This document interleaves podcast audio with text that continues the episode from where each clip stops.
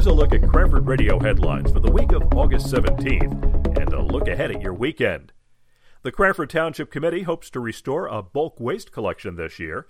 While nothing is official yet, the price of a household permit is expected to be between one hundred fifteen dollars and one hundred twenty dollars.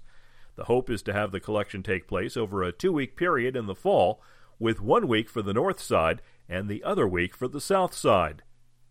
Cranford is mourning the passing of Brian Koshney this week.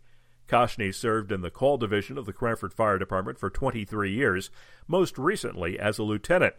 In addition, he was the maintenance manager at the Cranford Pool and Fitness Center. A GoFundMe page has been established to help Brian's family. Friday is going to be another hot one with a heat advisory in effect until six p.m. The high under partly sunny skies will reach ninety-one.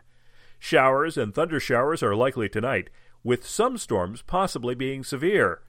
On Saturday, there's a chance of showers and thunderstorms with a high around eighty-eight.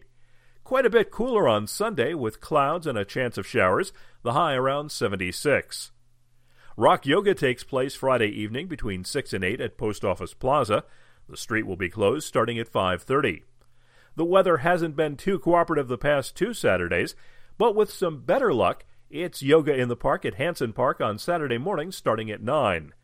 More events and details can be found at Cranford dot com. News provided by Tap into Cranford. For Cranford Radio, I'm Bernie Wagenblast.